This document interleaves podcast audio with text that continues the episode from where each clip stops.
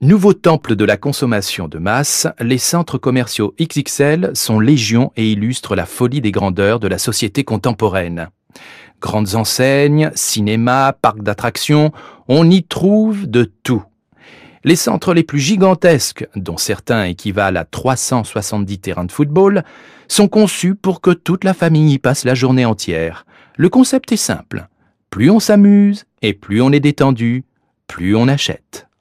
On dénombre chaque année 250 millions d'accros du shopping qui fréquentent ces paradis artificiels de la consommation à travers le monde, symbole du capitalisme triomphant.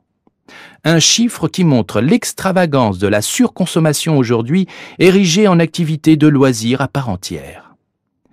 Mais comme les clients sont plus exigeants, pour les inciter à acheter, rien n'est laissé au hasard.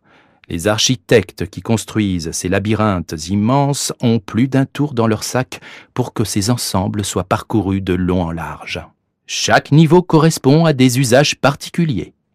Par exemple, pour faire monter le client au-delà du premier étage, ce qui n'est pas facile à faire, il propose de mettre le parking en haut au lieu d'en bas.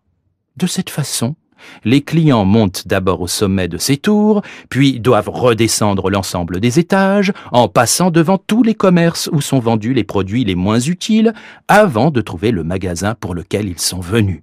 Ensuite, ils remontent en passant forcément devant d'autres boutiques. Les lieux de construction de ces nouveaux centres sont choisis avec soin, la plupart du temps en périphérie des agglomérations, au détriment des terres agricoles et du tissu commercial existant. Conséquence Les centres se vident et donnent des allures de villes mortes à de nombreuses villes de province.